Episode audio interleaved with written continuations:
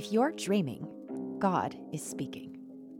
And what better way to learn to interpret your dreams than the Breathing Underwater membership? This is a monthly subscription mentorship where you will have access to monthly live Zoom calls where we do live interpretations and learn to hone our skills together in community. You will also have access to a private Facebook group with weekly video teachings, and there's more. You will also have a one on one 60 minute coaching call with me every month, and all for less than the price of a single coaching session. Because it is my heart to walk alongside you and see you grow into all that God has for you. So sign up today, join the community. We would love to see you there. We were designed to hunger for the deep things of God, to thrive on faith and wonder, to seek out divine wisdom that defies human logic. We were designed to unlock the mysteries of God. This is breathing underwater.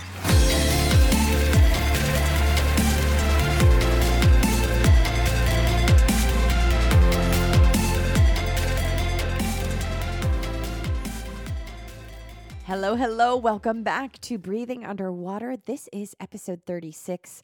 My name is Margaux. I am the host of the show. And if this is your first time joining us, I want you to know you are very, very welcome here. This is a dream interpretation podcast where you are learning about what it means to hear God's voice in your night dreams because God has been speaking to his people through dreams since the beginning.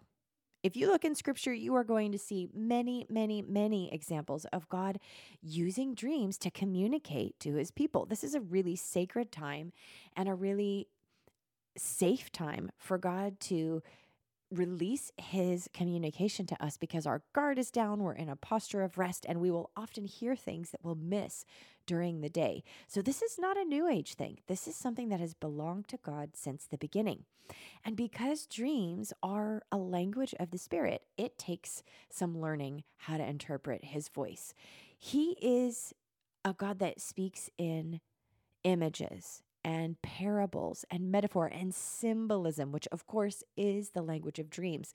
So, this just can take a little time to learn to discern and interpret, which is what we are all about here. You can expect some teaching from me on this, but also live interpretations where you are getting to experience what it looks like to interpret a dream in the moment. And today we're going to do just that. I have my friend Jamie on the podcast. We are going to be interpreting a dream of hers, which just so happens to be an intercession dream.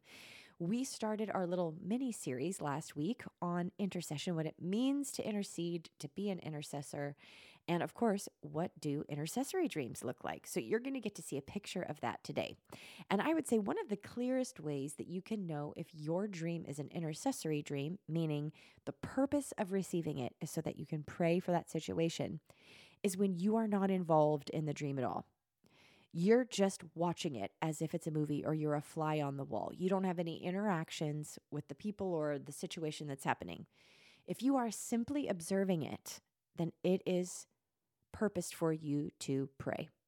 Or God has shown you it for some reason. It's not about your life, it's for you to prophesy or to pray. But before I get too far into this, I'm going to tell you about the number 36. The number 36 is not often interpreted, so I had to do a little digging, but this is what I found. The number 36 means adversary or enemy. The number 36 in Hebrew is written with the letters lamed and vav, which mean lamed means authority and vav means a nail or a peg, something that joins. So we see that 36 is the number associated with adversaries or enemies, but specifically with how God deals with them, which, as always, is very interesting in lieu of the interpretation of the dream today. So I'm going to let you decide what you think about all of this and introduce you to my friend Jamie. Ladies and gentlemen, I would like to present to you my friend Jamie Frey. I am with her. We are in my bedroom. yep, I'm sitting next to my bed. She's sitting at my desk, just to paint a little picture for you. Jamie is a friend of mine who's a part of my dream club. She and I met at ministry school. And Jamie, welcome to the podcast. Thank you, Margaux, so much for having me on here. I'm really excited to see what you have to say Oh my about gosh. my dream. Oh my gosh. An unusual one for me. Oh my gosh. But uh, yeah, Margaux and I have known each other for about, what, four years now? Yep. And uh, I've lived in Northern California for about four years now. Came from Washington, where Mm. I uh, was on staff at a prayer center for a little while. And that's kind of where I got my start with paying attention to my dreams Mm. because there was a prophet at the prayer center and he dreamed everything. You couldn't tell him anything because he knew ahead. He knew Oh, ahead of time what was happening. Not exactly, but it was kind of like that. But um, and so I started paying attention to my dreams and what they might mean. I don't dream. Well, I've heard you dream every night, but I don't remember them all the time. That's normal. Uh, so I don't remember a lot of my dreams, and I seem to go in seasons where I remember a lot, remember every night, and then I'll go months without remembering anything. So Uh huh. That makes sense. Yeah. The guy who was the dreamer at the prayer center, were you dreaming before that? And he was the first to kind of just give language to, oh, God might be speaking in this? Or did you start dreaming then? I I obviously dreamt some before that, but I didn't pay much attention to it. 'Kay. Um, but I definitely started dreaming more and remembering more, and started reading books up on dream interpretation. And he would have dreams, and you know, find out what they meant. And I'm like, well, this is very intriguing. Our dreams actually can mean something. And so, that's been maybe 16 or 18 years ago. So, Was he an a journey. intercessor? he was an intercessor. I mean, and it- a prophet. okay, okay. And Jamie is an intercessor. I mean, Yes. definitely by call and design is an intercessor. Mhm. What what would you say it means to be an intercessor? An intercessor is someone who stands in the gap in between, and so we hear we hear what God wants, His will, and then we declare it on the earth to see His will come to pass on the earth, Mm. regardless of what we're seeing going on around us, because that's not what we always want is what's going on around us. Yep. So, because we have authority on earth, Psalm 115, 16 says, The heavens are the Lord's heavens, but the earth he's given to the sons of men. Hmm. So, this is our domain, this is Hmm. our authority. And we, just like Jesus said, I only do what I see the Father doing, Hmm. I say what I hear the Father saying. So, we see what God's doing, what he wants done, and we declare it in the earth. How long would you say you've been knowing that you're an intercessor and doing intercessory type things? Uh, probably for just a few years before um, I became part of the prayer center. Mm. Back in 2004, maybe 2003, 2004, Yeah. I began to realize prayer was an essential part of my life Mm. And that I was in a desperate spot. Mm. I wouldn't recommend waiting till you're in a desperate spot before you start praying, but I, I did. Although it really works. it does work. Uh, but I I was in a desperate spot and didn't know how I was going to survive life. And I remember hearing of people that prayed for something until they got it. Mm.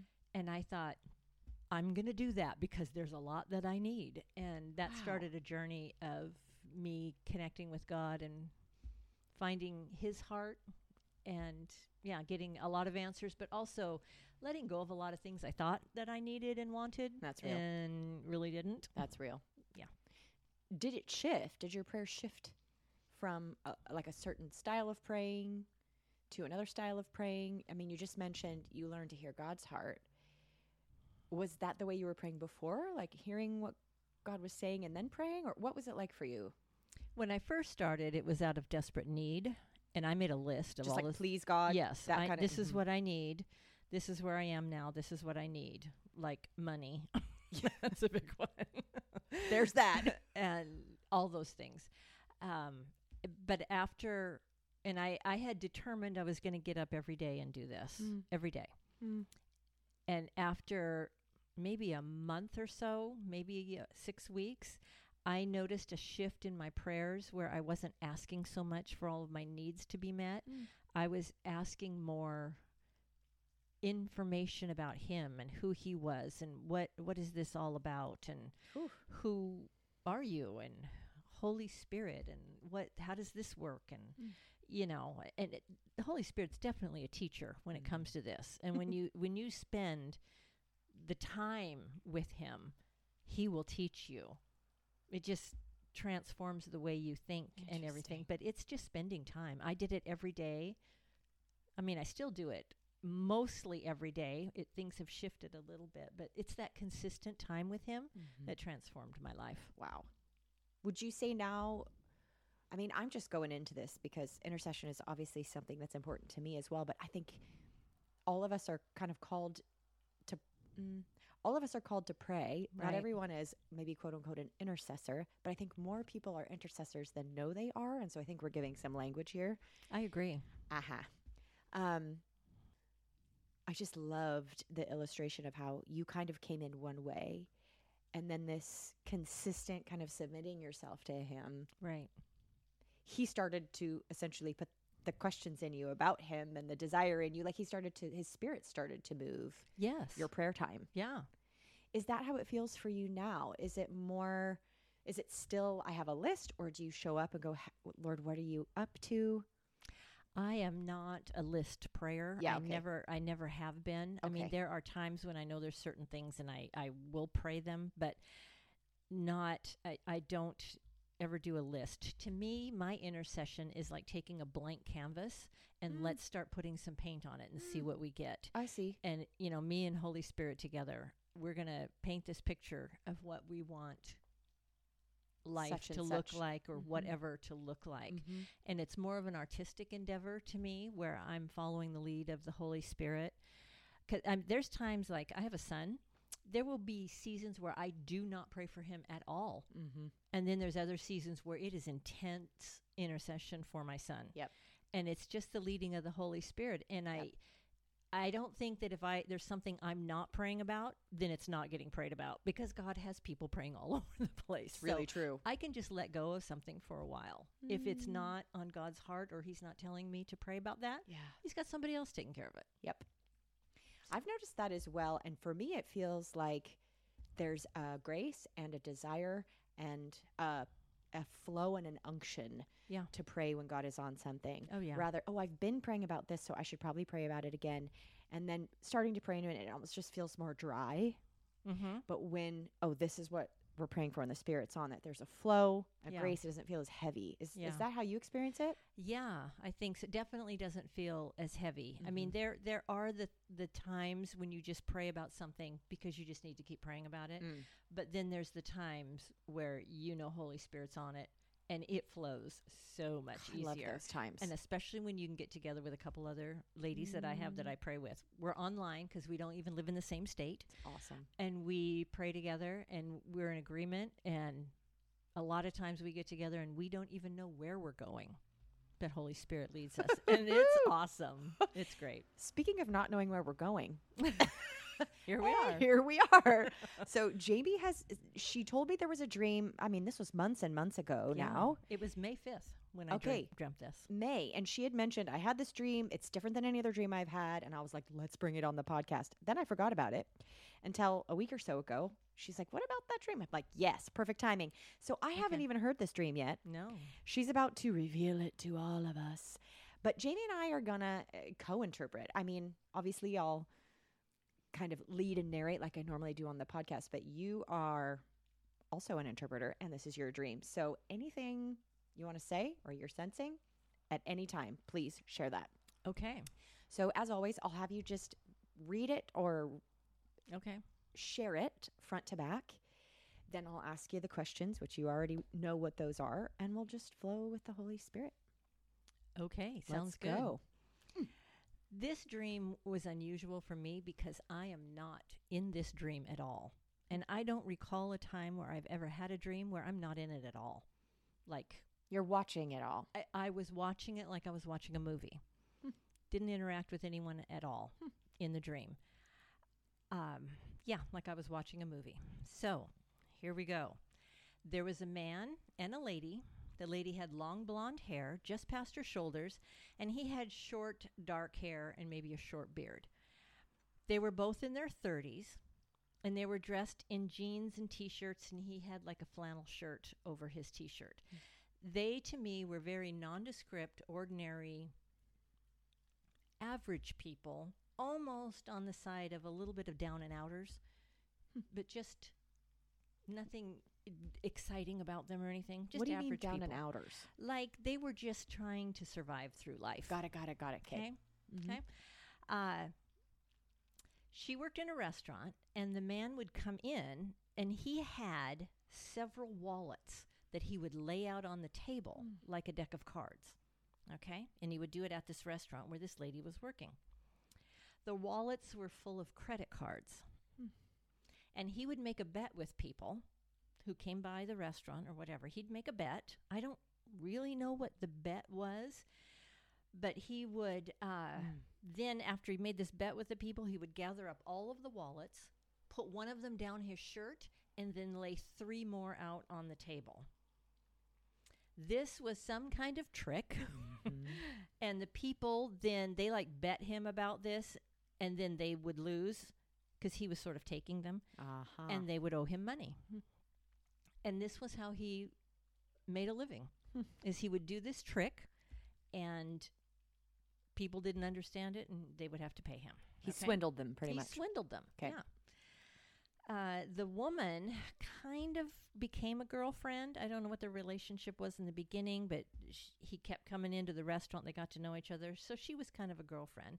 And eventually, the two of them took off and traveled around and did this trick. The two of them together. It was always the man who did the trick, but she was traveling with him. Okay. One day, the two of them went into another restaurant. This trick was always done in restaurants. Oh my gosh, I feel the Lord. I have so many thoughts. Sorry, keep going. Okay. Whew. That's awful, awesome. So he did this trick to another woman in a different restaurant. But this woman was on to him. Mhm. She knew what he was doing. Mostly the guy. She was focused on the guy. Uh-huh. Uh, somehow, in the course of the trick he was doing on her, she took him instead. Then he was indebted to her. Okay? And he had to travel with this new woman. And his girlfriend with the blonde hair traveled with him too. Okay? Although the man was still the focus. The girlfriend was there, but the woman was using this man to do his trick to do his trick. Okay? But she made him do the trick for other te- other people, but she was taking him the whole time. So she had him continue to swindle, but the money was going to her. Yes, somehow. I don't exactly know how he would do the trick and she would end up with the money. Got it. So, um, what she did, she would signal to other women. It was always other always other women. Okay? This was the only one man in the dream. She would signal to other women who were around and who were obviously working together and the man would be taken again. There was one time when she walked through a restaurant. He was doing the trick and she winked at another woman. And this woman was like hiding down in a little cubby hole underneath a shelf or a table. Whoa. That woman winked back and then pretended like she didn't understand the trick. And then the man got taken again. Okay? He may have made some money, but the group of women he was traveling with took the money. Yeah. He might have ended up with a little bit of it. And I got the impression that he had to work for them. He was indebted to them. And all the women, now there's like a herd, okay? And I I use the word herd on purpose, not to degrade these women, but it was like they were a herd. They were all following this one woman and did whatever she said. All of these women were sleeping with the man hmm. and they took all his money. Okay? The first woman, who was kind of his girlfriend, finally got tired of it. I'm not sure if she was kind of part of the group of women for a little while, but anyway, she got tired of it and was done and left and went back to her first restaurant. Okay? Where she worked. Where she worked, right. And then there's a little boy with her. She just started working again at the restaurant, serving tables. And eventually, the man left the group also. He left all those ladies. And I got the impression that they took all of his money and he wasn't of use to them anymore. Because it's not like he stood up and said, I'm not taking this anymore. I'm Mhm. leaving. right. He just was done because there was no more money to be made. And he went back to the restaurant also and met the first lady, his sort of girlfriend. And all he all I got was an impression that they were just he was just thinking I guess I'll just get a job. Nothing profound, but just I'll get a job. Hmm. And what was interesting to me is in this dream, nobody ever talked to anybody. I just knew what they were doing. Hmm. I don't know that anybody ever had a conversation. Even the guy doing the trick, he just would lay these wallets out. And all of these people in the dream were emotionless. The only one that had a little bit of emotion might have been the woman who was in charge, and that was just telling people what to do, but I'll, I never heard her say anything. But everyone was on the verge of being depressed, just emotionless and moving through what they were doing Wow. without saying much of anything. No one smiled, no one interacted much. They were just moving through this dream. And then I woke up after after he got back to the restaurant and thought, I guess I'll just get a job. That was the end of the dream. Whoa. I can't wait to hear what you have to say. I have so many thoughts. I can't wait to hear some of your thoughts too. I, I actually felt like I was watching a movie. Oh, really? Yeah, it just as you were telling me that it's just like scene to scene, like it was a whole story Yeah, it kind of was. that just unfolded, Mhm. and you got to see the beginning and the end, and it was kind of bookended in the Mhm. same place. it was. Yes, it was. So, before I jump in, what did you title the dream? Grifters. Grifters. And when I thought of that, I really Grifter with a G?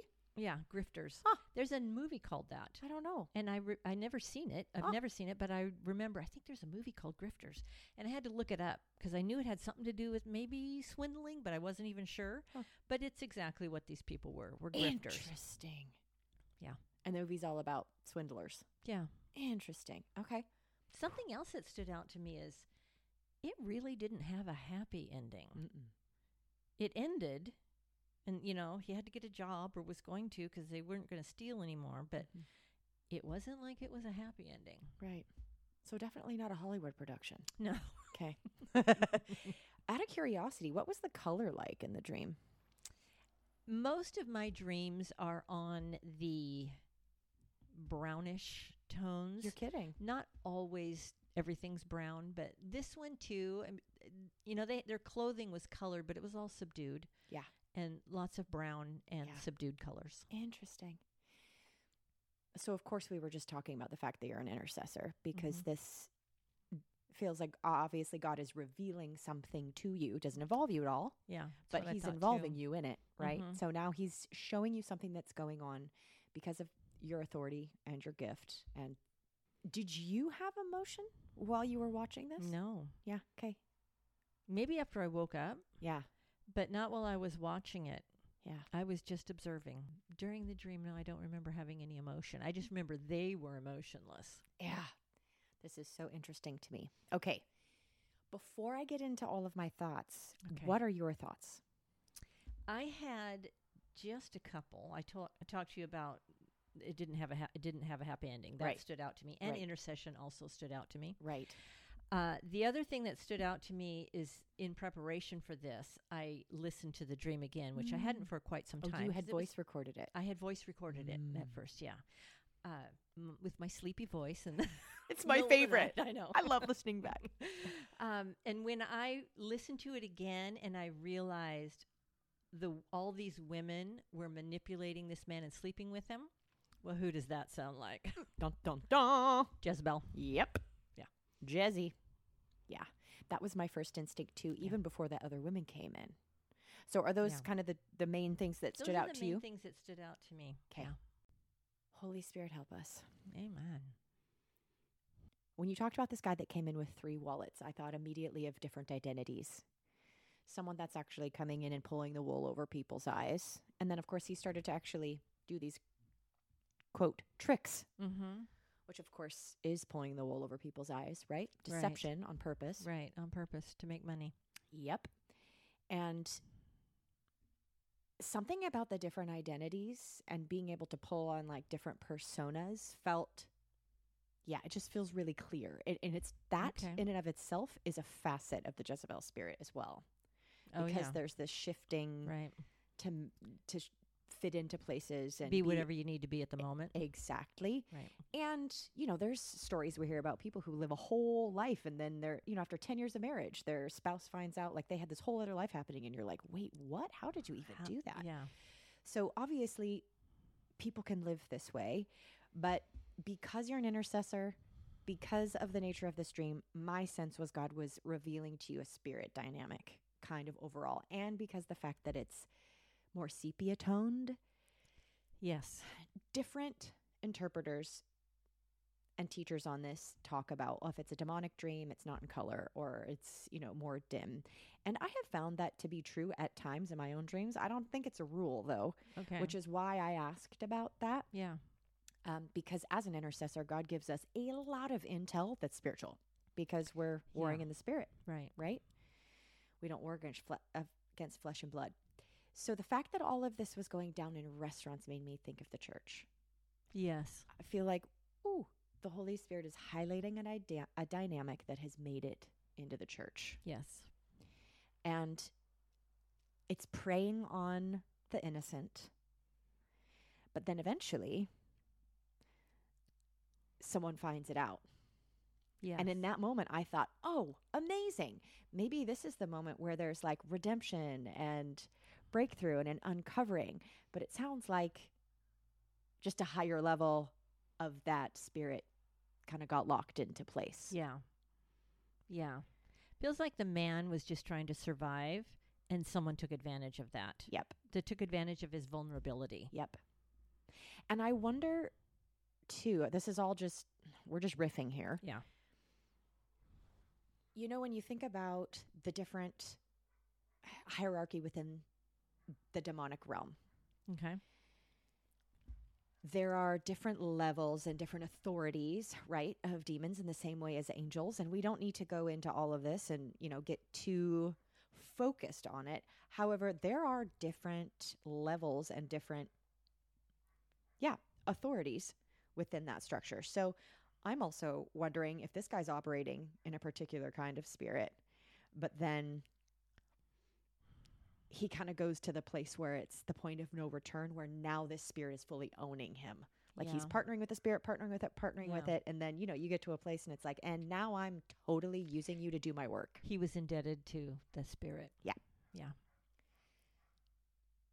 And that spirit, let's just use this one lady who ended up finding out and or recognizing what he was doing and then started to use him. Yeah. If she represents maybe even this higher level demon, maybe she's the strong man, the strong woman, if you will, yeah. in the space. That Jezebel spirit then using this guy for her work. I mean, that's totally how the spirit works, isn't it? Yes. Manipulation and control for your own benefit. I also wonder if there's, you know, we talk about, should we go here, God? We're going here. I can always edit it You out. can edit it out later. exactly, if I need to. We talk often where there's a strong Jezebel spirit, there's often an Ahab Mhm. spirit. Mm-hmm. So it also went through my mind like, hmm, I wonder if this guy is operating in that kind of dynamic. It seemed like it to me because Ahab in the Bible was a manipulative person, Mhm. but he didn't have the level of Jezebel, his wife. That's right. And that whole union even happened because he was the king of Israel at the time. Mm-hmm. Ahab was the king of Israel. He ended up marrying Jezebel, who was the daughter of a king of another nation. Sidonian or something like that. Sidonian. Yep, gonna have to look that up. Um, but essentially, it was a spiritual agreement for Yeah. peace, Yeah. for pros. I don't know, peace even as much, but for finances, safety, power, Yeah. trade, all of those things, right? Jezebel didn't have any authority until she married the king. Exactly. Yeah. Yeah. And it was wasn't it Jezebel's dad that was like, "Hey, I'm aligning you with Ahab because he wanted the lands to be married, I if you believe will." so. Mhm, I'd have to in read the story again, but I believe so. That's the- why they married in different kingdoms, is to consolidate power. Yeah. Ooh. Consolidate power. Yeah. Feeling that. So a part of if we're going to talk about this in spiritual language, part of an Ahab spirit is, you know, having a, some manipulation control happening yourself, but also not having enough backbone to actually say no in the face of fear of man. There's probably identity issues. There's an ability to be had Yes. also yes. because when Ahab married Jezebel, basically that opened Israel wide up again to the worship of idols. Yeah. And he- she, as an idol worshiper, she worshiped Baal, literally brought that into the nation and started to build more and more temples. Right. Am I am I correct in this? Yes, and she had a gathering. She fed all the prophets of Baal at her table. That's right. Till Elijah slaughtered all 450 That's of them. right. Gangster! Freaking love Elijah. So, as we're talking about this story, does it feel reminiscent of the dream at all? You know, I I think it does in a way. Uh, Ahab didn't really have a backbone, but he had the authority because he was king, Mm-hmm. and that's what Jezebel latched onto. Yep. And so this, I see this man as, like you were saying, having an identity issue. He had a lot of wallets. Mm-hmm. What it meant for him to narrow it down to three, I don't know. I'm putting one down his shirt. I'm not Well, sure. he used whichever s- one would behoove him in the moment. in right? the moment i guess yeah yeah but yeah i can see that it does it does seem a, a little reminiscent of that story not quite sure how far Right. to go with that what uh, my thoughts were who does this man represent Yep. does he represent men does he represent the church and Yep. does but definitely a dynamic that's going Mhm. on in the church i thought that too Yeah, and that is actually, I mean, he was going to these restaurants. So I used restaurants as in representation to churches. right Oftentimes, rep- restaurants can represent that because it's a place where you come to get fed, spiritually fed. You serve, you get served that whole moment. And he was going there to pray. Not P R A Y, P R E Y. that's good I yeah. know. Wow. Just didn't mean to say that, but P R E Y on the people. He was Yeah. going to these places on purpose to swindle and deceive. That was his whole purpose. He was getting Mhm. something from it, right? Mhm. So, my sense is God is showing you a spirit dynamic that is finding its way into the church, that is pulling the wool over a lot of people's eyes, a lot of women's eyes, or do the women just represent that whatever? Oh, no, because the women weren't the ones necessarily only being swindled. It was people were being swindled, and then the women started to kind of join. the women the women were in on it too they were this main woman's followers That's it. they were all in on it too That's it. and they were swindling other patrons in the restaurants So the people that were being tricked were men and women. I never saw any of them Yeah. but that's the impression i Yeah. got That's perfect. Yeah. I just got a little mixed up there when we were talking about the women. The women were actually followers of this other woman mm-hmm. who jumped on board. Ugh, I'm seeing spiders now that we're talking. of course Yeah. Which is that same spirit. mm-hmm. Wow. So, Holy Spirit, why did you give Jamie this dream? definitely the sex part of it Mm. is a hook i mean to me having sex and this is what jezebel's about anyway this is how she hooks a lot of her victims Mhm. is through sexual encounters Mm. so that that stood out to me too when i was re-listening to the dream i'm like oh my gosh all these women were sleeping with this That's man right. that that hooks a man in it's n- uh, not just a man but anyone i mean that hooks someone in Yeah. to a manipulative relationship Yep. there's a bonding that goes on Yep. And that is probably definitely a problem in the church Mhm. uh, which we don't want to think about that as being a big problem or i know a lot of people don't think it's a big problem but uh, you know it's a big problem It is a big problem. And I feel like this, what I love about this dream is it's the Lord showing you, showing us, showing the listeners too, because He knew that you were going to bring this dream here. Because I think there are Yeah. people who need to hear this. That this, there is a spirit, a person is partnering with a spirit and intentionally going to deceive and swindle in churches. This Uh-huh. is the intention of that spirit that this person, Yeah. in their desperation, this person, in their lack of identity, whatever, is partnering with that spirit. right It's so easy sometimes to be like, yeah, but you know, that guy didn't know any better. He was probably just whatever. And you know what? Maybe.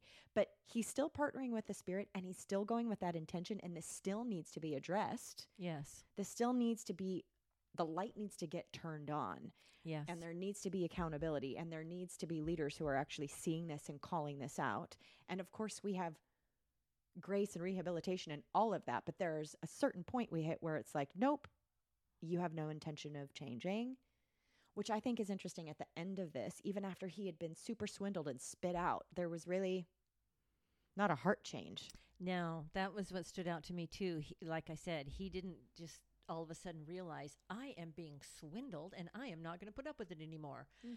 He just lost all his money and went back to the only thing he knew, which was the restaurant and the first lady, the blonde-haired lady, and thought, "Guess I'll get a job." Which breaking free from that spirit is not an easy path No. especially when there's sex involved. Yeah. And li- I'm just going to be real here. Sex is a hook. Mm-hmm. It is a hook to hook you into a manipulative relationship. And it's not easy to get out of it, but it is possible. Yeah. It is entirely possible. Especially when the Lord is involved. Ab- absolutely. His grace is enough. His sacrifice, his shed blood is enough Mm. to break that bondage. Mm. But you got some work to do. What I think is also interesting, and I mean, this is all coming to me quickly because I also intercede for similar types of freedom Right. in the body, not just outside the body, but really inside the body of Christ, because these dynamics are running inside the church. Yeah. And it's important that we call it what it is. I think so. I, we have to. If we Yeah. try and put a different name on it, or we try to smooth over it, or we try to just over compassion it, we're not. Hmm, We're not being shrewd with the spirit realm. We can have compassion for people, but being shrewd in the spirit. But then I also think even compassion to a degree with people who are unrepentant. The fact that in this dream, there was a I don't even know what I would call it. There was a, oh, you called it a herd. Yes. There was a herd Mm-hmm. of women Mm-hmm. that that jumped on this train Yes.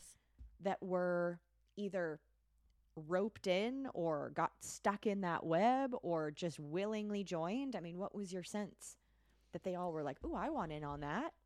I don't know that I had a sense of that, just that they all did what this one lead woman wanted. They were all in on it and they were benefiting in some way, Yep. but they were all in on it, Yep. following her, whatever she was doing. Yep.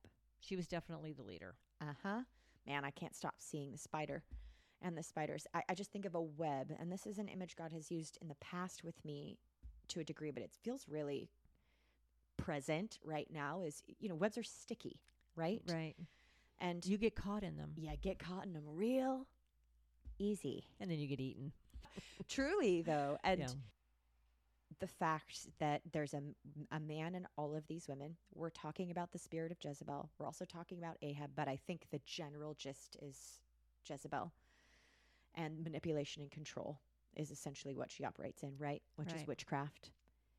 And Proverbs talks about the promiscuous woman Mhm. and this to me describes this dynamic really well is there's um, seduction which absolutely can be sexual and is sexual like especially in this dream but there's also seduction with sweet words and smooth words and scripture talks about like your words were honey but they were drawn swords Right. that kind of experience where it, one thing can look a certain way, but this is actually what's behind it. And oftentimes, the kind of like finesse and cunning that comes from this kind of spirit is not easy to just see with your naked eye. And so, God has to actually give us dreams, give us discernment, show us how to pay attention to our feeler to start to recognize it, right? Mm-hmm. But I wanted to just highlight, and then I'm going to pass it back to you, is that this particular Jezebel manipulation spirit that all these women are partnering with, it is not just a woman thing. No, it's not. Men can totally operate in this spirit too, 100%, as we see this guy did. Yeah. On a on a lesser degree, but I Yeah. think that even the bigger dynamics, men can absolutely be partnering with them. But I think for the the sake of the spirit illustration, God is showing us this with women because when we see to the great prostitute in Revelation, Right. and it talks about her being drunk on the blood of the martyrs.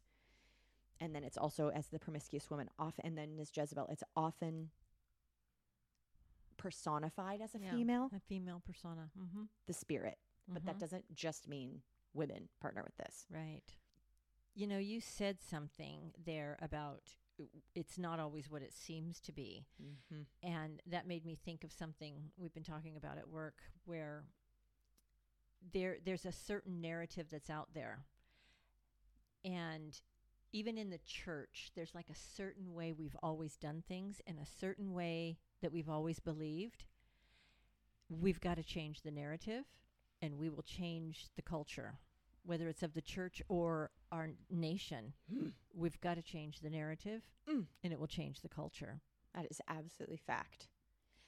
So, in this particular case, what do you think the narrative is that needs to get changed? I think it's time to take the. We can speak the truth in love, Mm-hmm. but I think it's time to be a little more pronounced with the truth. Yes. This is what you're doing. You really shouldn't be having sex everywhere or outside of marriage. You know, I, call us old fashioned, but hey, God made his his way of life for a reason and it's Uh-huh. for our benefit. Uh huh. I love to give the example of driving a car. There are a lot of rules to follow if you're going to drive a car, and most people will follow them. Mm-hmm. You don't have to. You can go 80 miles an hour in a little neighborhood and probably hurt yourself and somebody else. You don't have to follow the rules, Mm. but it's for your benefit. Mm-hmm. The rules of the road are there to get you from point A to point B the best way that Mm-hmm. You can mm-hmm. in safety and in peace. Mm-hmm. You don't have to follow them. So when you get in a wreck and you hurt yourself and somebody else, who are you going to blame? Yep. The police officers, the government, whatever. You can't. It's you. You have to make that decision that my life is going to be holy, it's going to be pure because that's what's best for me mm-hmm. and it's going to keep me safe. It's going to keep me out of the clutches of this spirit. I think we just need to talk about that more. Mm-hmm. In particular, around the sex topic. Yeah, Yeah. I think so. Absolutely. Absolutely.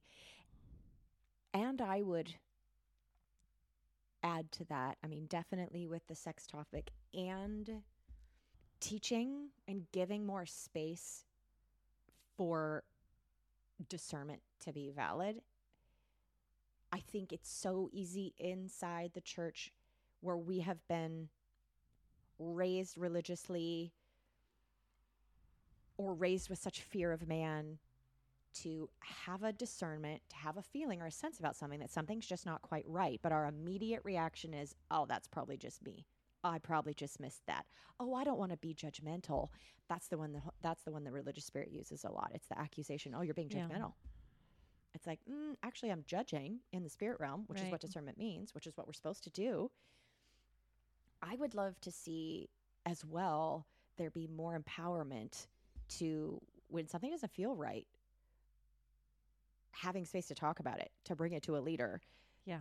And what I, one of the things I love actually about the church that I go to is there is a lot of grace and there's a lot of space for people to be rehabilitated and people not just thrown out of the congregation once they make a mistake, which I think is so like the Lord. And just like you said, kind of more space for truth. I have found too when I talk about this dynamic, oftentimes people don't even know what it is.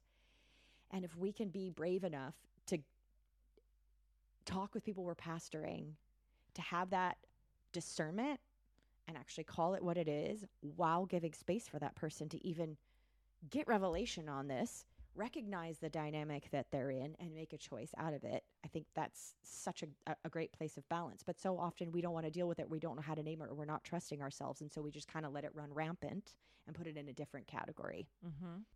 Also, providing people with what sex is supposed to be, Mm. how God created it, and the beautiful gift that it is, which is a whole, you know, there's a whole teaching in there. Um, but you don't really ever hear that much about just plain sex in church Yeah. and the positive thing that it really is. Um, so rather than just telling people, well, you can't do that, here's why, and here's how it can actually be a beautiful thing, and providing them with the alternative. Yeah. This is how valuable you are. You're actually so valuable that this other person should be able to Yeah. honor you and wait as well Yeah. and get both get to a place of maturity where you can enter into this more wholeheartedly. But there was something about the different identities of this guy Yeah. that initially like duped people, right? You're right. Yes. And he had credit cards, which to me speaks of debt. I Mm. mean, I, where do you think that Oh, that's goes? good. He was using the wallets were stuffed with credit cards. Mm. So he was indebted Mhm. somehow Mm. and he got worse in debt. I had this thought multiple times at the beginning, and I haven't said it yet. When we were talking about the woman finding out and then taking him under her control and using him, then I thought of the parable. Was it a parable or the story of the guy that was forgiven a great debt, but then didn't end up forgiving Yes. the debt of his, and then he ended up being handed over to the jailers? Yes. I thought of that story. And all of a sudden, this other thing is way more in control and he's being used. He's imprisoned now. Like he has been absolutely Oh, taken wow. over by this thing. Yeah. And now that you're talking about debt, I'm wondering if there's a correlation there. Kind of seems like it. Yeah. I mean, he was in debt to begin with Yeah. and just got worse in debt Mm-hmm. until he was controlled, like Mhm. in jail, like you Mhm. said. Mm-hmm. And, but he did walk away. This to me, it wasn't like a real happy ending, but he did walk away, and I'm hanging on to that. You did know, he walk out? he left. Okay. He left the women. Um, why? I think he was out of money. Maybe he wasn't any more used to them anymore. I don't really know. I don't Mhm. remember dreaming the exact circumstances, but How are you feeling right now about the general interpretation? Is there something that you're like chewing on? Is there all of the people in the dream were in their 30s. They were all millennials. Ah. Maybe this is an issue more with that age group because they've grown up in a culture that's been a little bit further away from biblical truth than say my generation. I mean, Mhm. I'm a baby boomer. Mhm. So, um maybe, I don't know. Mm-hmm. God will show us, hey, this door has been open. There's a breach in this area, in this place. For this age group, you mean? yeah, Yeah. That makes sense. yeah. For this age group, for this next generation of up and coming, like, hey, the senior leadership. I mean, and this is different at every church or in every organization. We don't really know how it is, but typically, like senior pastors and senior leaders or apostles, and they're, you know, 60s, 70s, but maybe they're kind of outside of this big dynamic that's been released or outside of this breach enough that they don't see quite what's Mm. coming up under them in the same way. And so God's raising up intercessors. Oh man. I think I'm going to tell this dream really quick. I had Okay.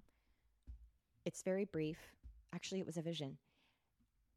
I saw a woman in a house and she had a red bow in her hair. She had a glass of wine in her hand and there was a blanket that she held behind her that had a bunch of children in it. She had them wrapped up in it and she was dragging them behind her down this hallway in the house. And on the other side of her was a living room and there was uh, her husband, the man, laying on the couch watching TV while this was happening. He missed it. I felt when I saw that vision that I knew that God was talking about that Jezebel spirit, but I didn't have real direct correlations until God brought me to Revelation and talked about the woman, the great prostitute.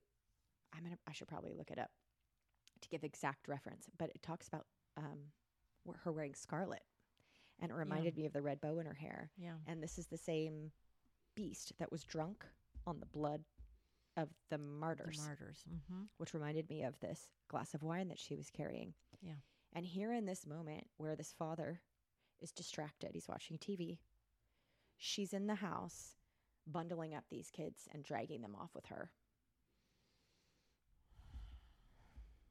And I wonder if this is speaking, Are these the grown children? I mean, I think these children just speak of the sheep, any children in the in the house. Yeah. I think this is speaking to places where fathers and people in authority have gotten distracted, or maybe this hasn't Yeah. been something that's been in front of them, and she's taking captive. It really reminds me of this dream, actually. Now that I'm saying this, Mm-hmm. and he showed me that because I'm a watchman and I'm a voice, and he's giving you this because you're a watchman and a voice. I just and and I'm not sure. I'm just going to throw this out Great. there, but it feels to me like that vision you saw. I mean, this has been going on for a long time. Long time. Fathers have been distracted for a long time. Long time. And Jezebel's carrying off these children. Mm-hmm. I'm just wondering if the people in my dream, the millennials, Mm-hmm. are, Or the adult children. children. Yep. Exactly. Yes. and we need to pray for them. Yep. They've been held captive by a certain narrative that needs to change. Shakaritiara tarabashekerere.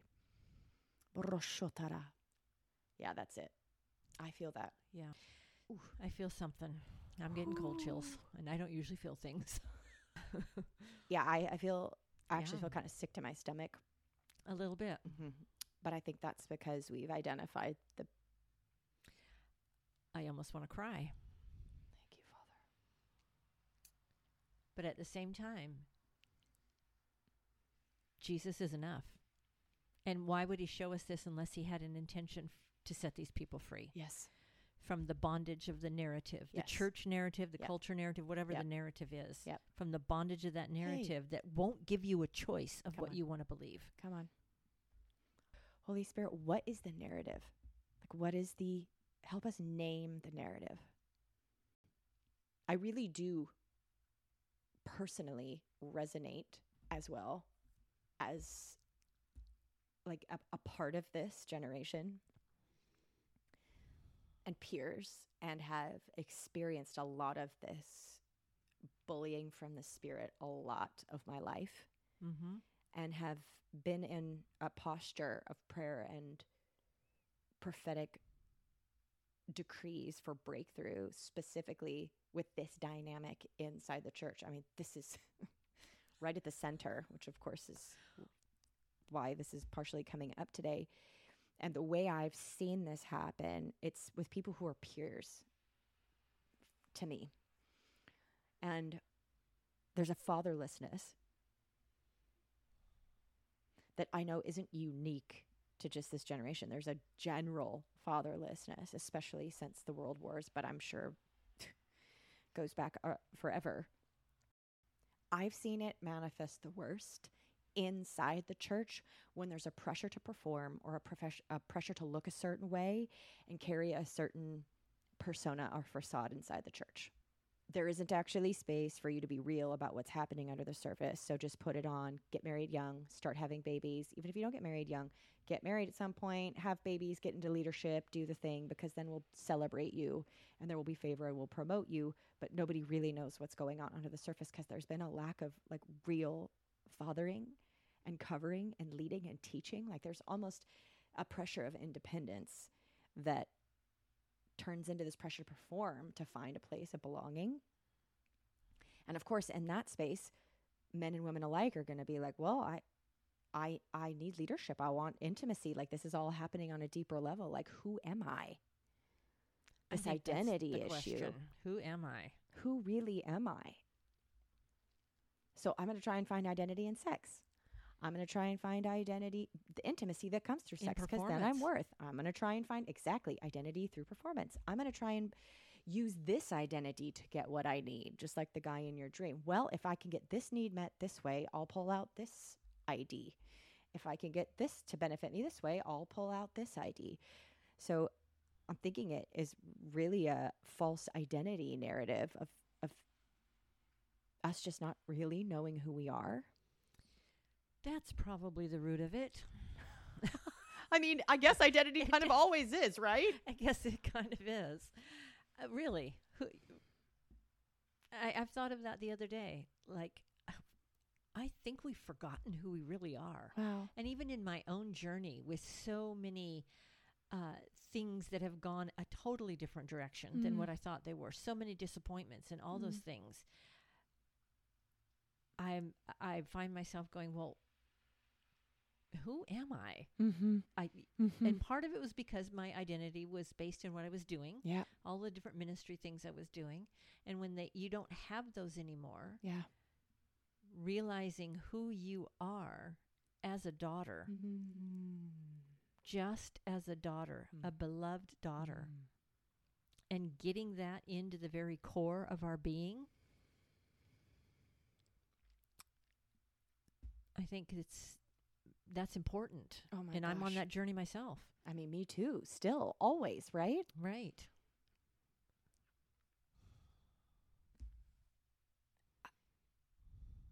I wonder if the, you know, fathers really speak identity, Yeah, they do. and mothers do as well. But if you're receiving a false nurture, if you're being swooped up into what the spirit is offering you, they're gonna that spirit's gonna help narrate your identity for you. It's Mm. gonna it's gonna be a part of telling you who you are. It's twisted, it's wrong, it's being used. I i- in studying the book of Genesis, Mm-hmm. um I've realized that if you don't put a positive something in an empty void, the negative will automatically fill it. Mm. The positive has to be intentionally put in Mm. there. Just like the Mm. earth was without form and void, Mm-hmm. God intentionally spoke goodness into it. Mm-hmm. Without the intention of putting in a right identity, a wrong one will fill the void. Mm. So good. quickly, so fast. That's good. And I mean, that really is kind of the picture of the father in my vision. And, and I don't want to just say we're only talking about men here, because I do think there is a very key role that men and fathers play, absolutely. And that's an issue, 100%, in the church and families. But also just leadership covering authority places where, where you actually have in the body of Christ the call and authority to pour into this next generation in the same way in this church there seemed like there was or these churches where this man in this dream is going and making a killing off of all these false identities clearly there's a breach that he was able to come in there and do that Right. I mean, we've talked about a lot of problems. right I also feel very hopeful. Yeah. I mean, Yeah. he gave you that vision. He gave me this dream. Yeah. We're intercessors. Yeah. And now it's time to agree with what heaven wants to see for the church and Come the body Jamie. of Christ. He gave his life. That was no small sacrifice that he made. Yeah. Jesus gave his life for this body, for his church, mm-hmm. for his family. Mm-hmm. and he didn't throw his hat in for this grand plan of redemption thinking it might fail. he knows it's going to succeed. that's right He's just calling on us who have the authority here on earth mm. in Jesus name to Mm. agree with what heaven says about the church Mm. and we're going to do it. yeah we are let's do it right now to pray a little bit Yeah, because you're right i mean this is the blood of jesus is plenty it's enough. for this issue. This spirit, even though it can be a hard one to identify and it can be a hard one to, a- more challenging one to break free from because it can get really deep seated and it's all about twisting and it's, you know, the manipulating. It can be The web. the web. Exactly. It's sticky. And listen, just a side note a religious spirit and this spirit, they're buds. They totally hang out. So this thing can thrive inside of a space where there's a lot of religious stuff going on. But what we know is that this is not new. This has been happening since the beginning of time. And this is what he paid for. So I love Yeah. that you just brought it back to that. Yeah, I mean, he gave you this dream. I feel like you have such authority. Do you want to? We doesn't have to we be long. Just start off here. We'll see what Holy Spirit does. Yes, thanks God. Lead us, God. Oh, thank you, Holy Spirit. Thank you, Jesus, first of all, for your sacrifice. It was enough. We can draw on the power of your resurrection from now into eternity, and it will never God. diminish. Thank you, God. Your power to save and to heal and deliver is always at 100%. And we thank you for it, Lord. We thank you for showing us the things that you've showed us today. That in the in the days, weeks, and months to come, we will agree with heaven. Mm. Lord, what what is it that you see for your body? You see you see a body that is working together in unity, overcoming, seated in heavenly places in Christ Jesus, blessed with every spiritual blessing in Mm, the heavenly mm, places mm. in Christ Jesus, fearfully and wonderfully made. Your workmanship created in Christ Jesus to do the things that you planned ahead of time for them to do, Come on. building your kingdom. That's what we agree with. Building your kingdom, seeing your people set free Mm. From this spirit. There is nothing Ooh. about this spirit that's hidden to you. That's we may not understand it completely, right. but it is completely bare open to you. You know exactly what it is. Yes, God. You know exactly how it operates and where it's operating. And we ask for your discernment, Lord. We ask for your discernment. And we say yes, Jesus, to the plans that you have for the body of Christ, Yes. the freedom that you paid for, the transformation that you paid for, the victory that you paid for. Thank you, Jesus. Yes, Lord. I just thank you too for the way that you delivered me from the clutches of this spirit. Being in relationships where I was totally drawn in by that when I was younger and held captive, I was stuck in that web. And a part of me knew it was wrong, but so much more of me didn't know how to get out. Ooh. And God, you were faithful and you were persistent and you continue to move and work in my heart, Lord and you set up circumstances and you set people around me, just the right people, and you were growing strength and identity inside me, even when it wasn't evident. And you're doing that same thing with these ones that we're praying for right now, that you're already moving in them, you're already moving around them. God, would you mm. reveal the revelation light? Would you name what's happening so that people are going, that's it? That's what I've been experiencing, and that they find freedom even in the naming of this dynamic and this spirit that they're stuck in. God, would you shine the light on systems that are built around this inside the mm. church? Would you reveal this, Lord? Would you expose what this demonic spirit is doing? Would you bring freedom to your people like you've already paid for? We know your heart is freedom, freedom, freedom. It is always freedom. It is for freedom that we've been set free. Would you bring freedom, God, and would you judge that spirit righteously? Thank you, Father. God, will you raise up more and more intercessors? Will you raise up more and more prophets and voices to actually have a voice in this Mm. inside the church and outside the church? I was just reading earlier, I kept getting a picture of a wheel, and I remembered earlier I was reading in Proverbs. I'm trying to find it now, but it talked about uh, iron sharpening iron. You know that part? Yeah. But Don't know where it is, but yeah. It's somewhere, and I think in 27 or 28. Here, oh, thanks, Lord. Uh, Proverbs 27 17. This is the Passion Translation. I read this. It takes a grinding wheel to sharpen a blade. And so one person sharpens the character of another. And I just uh, felt that highlighted again that God would give us the courage and the strength and the fear of God rather than the fear of man, so that we as the body can be like a grinding wheel and a sharpened blade that will sharpen our brothers and sisters.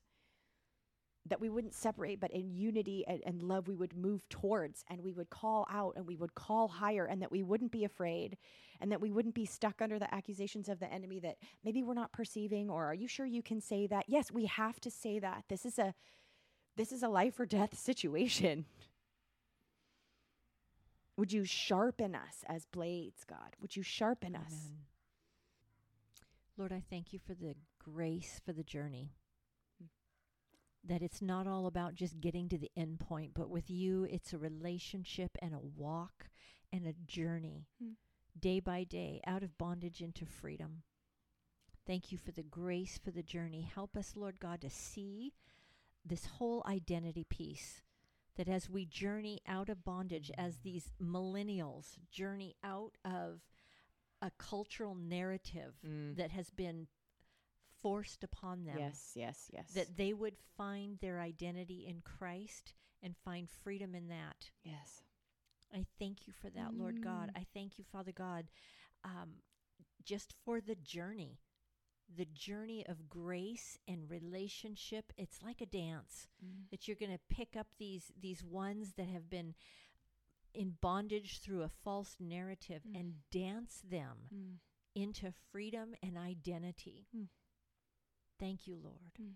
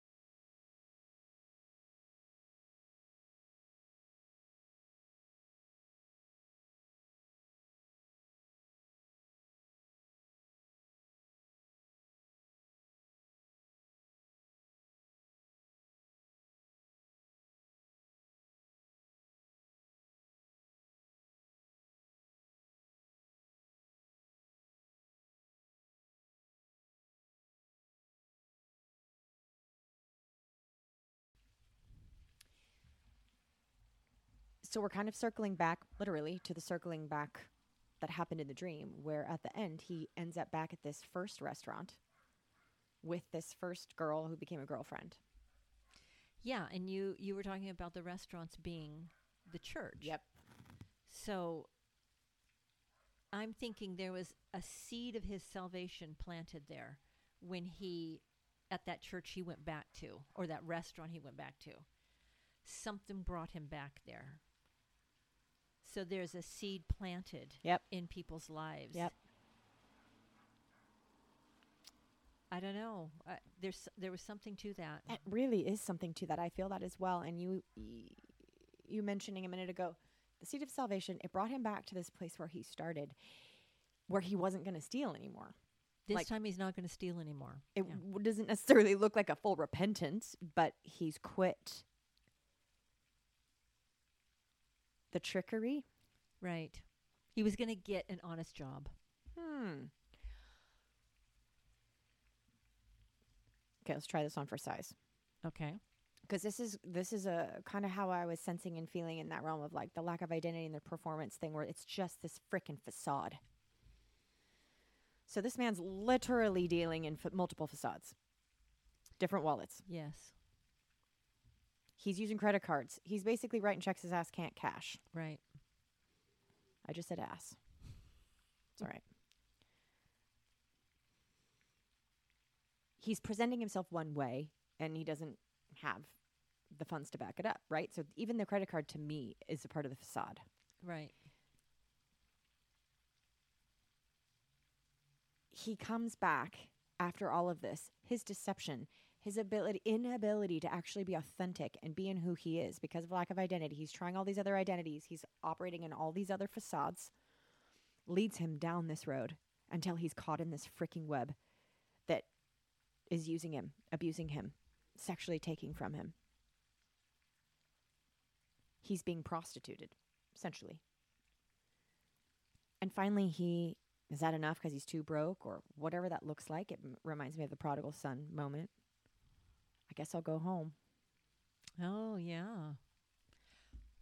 And now he's back, but He he's wasn't- not choosing deception anymore. He's choosing an honest job, like you said, honesty, truth. He's going to try an honest living now.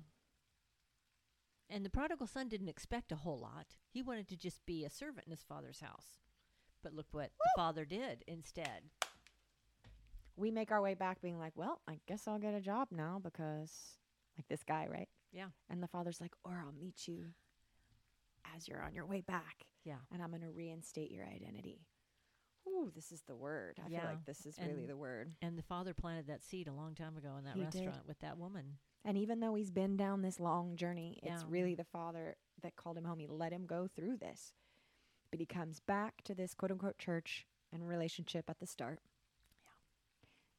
And the fact that you said honest, like that to me feels so key because it's the it's the juxtaposition of starting with deception and at the end choosing honesty. Right. Starting with all the facades and in the end being authentic and truthful about this is who I am. And the rest of the story's not written yet. oh, but there was a son. But we don't know if it was his. You didn't know It if might it have been his. the woman's. I don't Okay, know. But okay. but you know, his whole story's ahead of him. We don't know what that is. Interesting that there was a, a, a child in the, when he went back, Yeah. even though it might not have been his. That to me just shows like a new birth, Yeah. Hope. There's a scripture another generation. I, I need to Find it. where it's in it's the very end of Romans. Is this Bible we're gonna have to pause here so I can find a Bible. Totally. So this scripture is coming to mind at the very end of Romans. It's Romans, uh, a very end of Romans 11. It's like verse 31. And this is talking about the disobedience of the Gentiles and the disobedience of the Israelites that Mm. bring in the Gentiles and God having mercy on them all. Mm. So they too have now been disobedient in order that by the mercy shown to you, they also may now receive mercy. Wow. For God has consigned all to disobedience that he may have mercy on them all. And I looked that word or that whole phrase up has consigned all to disobedience. I looked that up one time like what does that mean? You make them be disobedient? What it means is God has allowed everyone to go their own way and do what they want Mm. until they cannot find comfort anywhere. Then he has mercy on them. Whew. And I feel like the man in my dream went as far as he could until he was out of money, out of relationships. He had no connection anymore to these women. They were done with him. And he went back to his beginning and then got an honest job and had to be honest with himself. The prodigal. Yeah. Yeah. The prodigal son. Because the prodigal was the dad, but the prodigal son. Wow. Wow. Yeah. Lord, open our eyes to see where we are not comfortable and return return to Mm, where mm. you've called us to. Yes. To be to be honest Yes. and broken before Yes. you.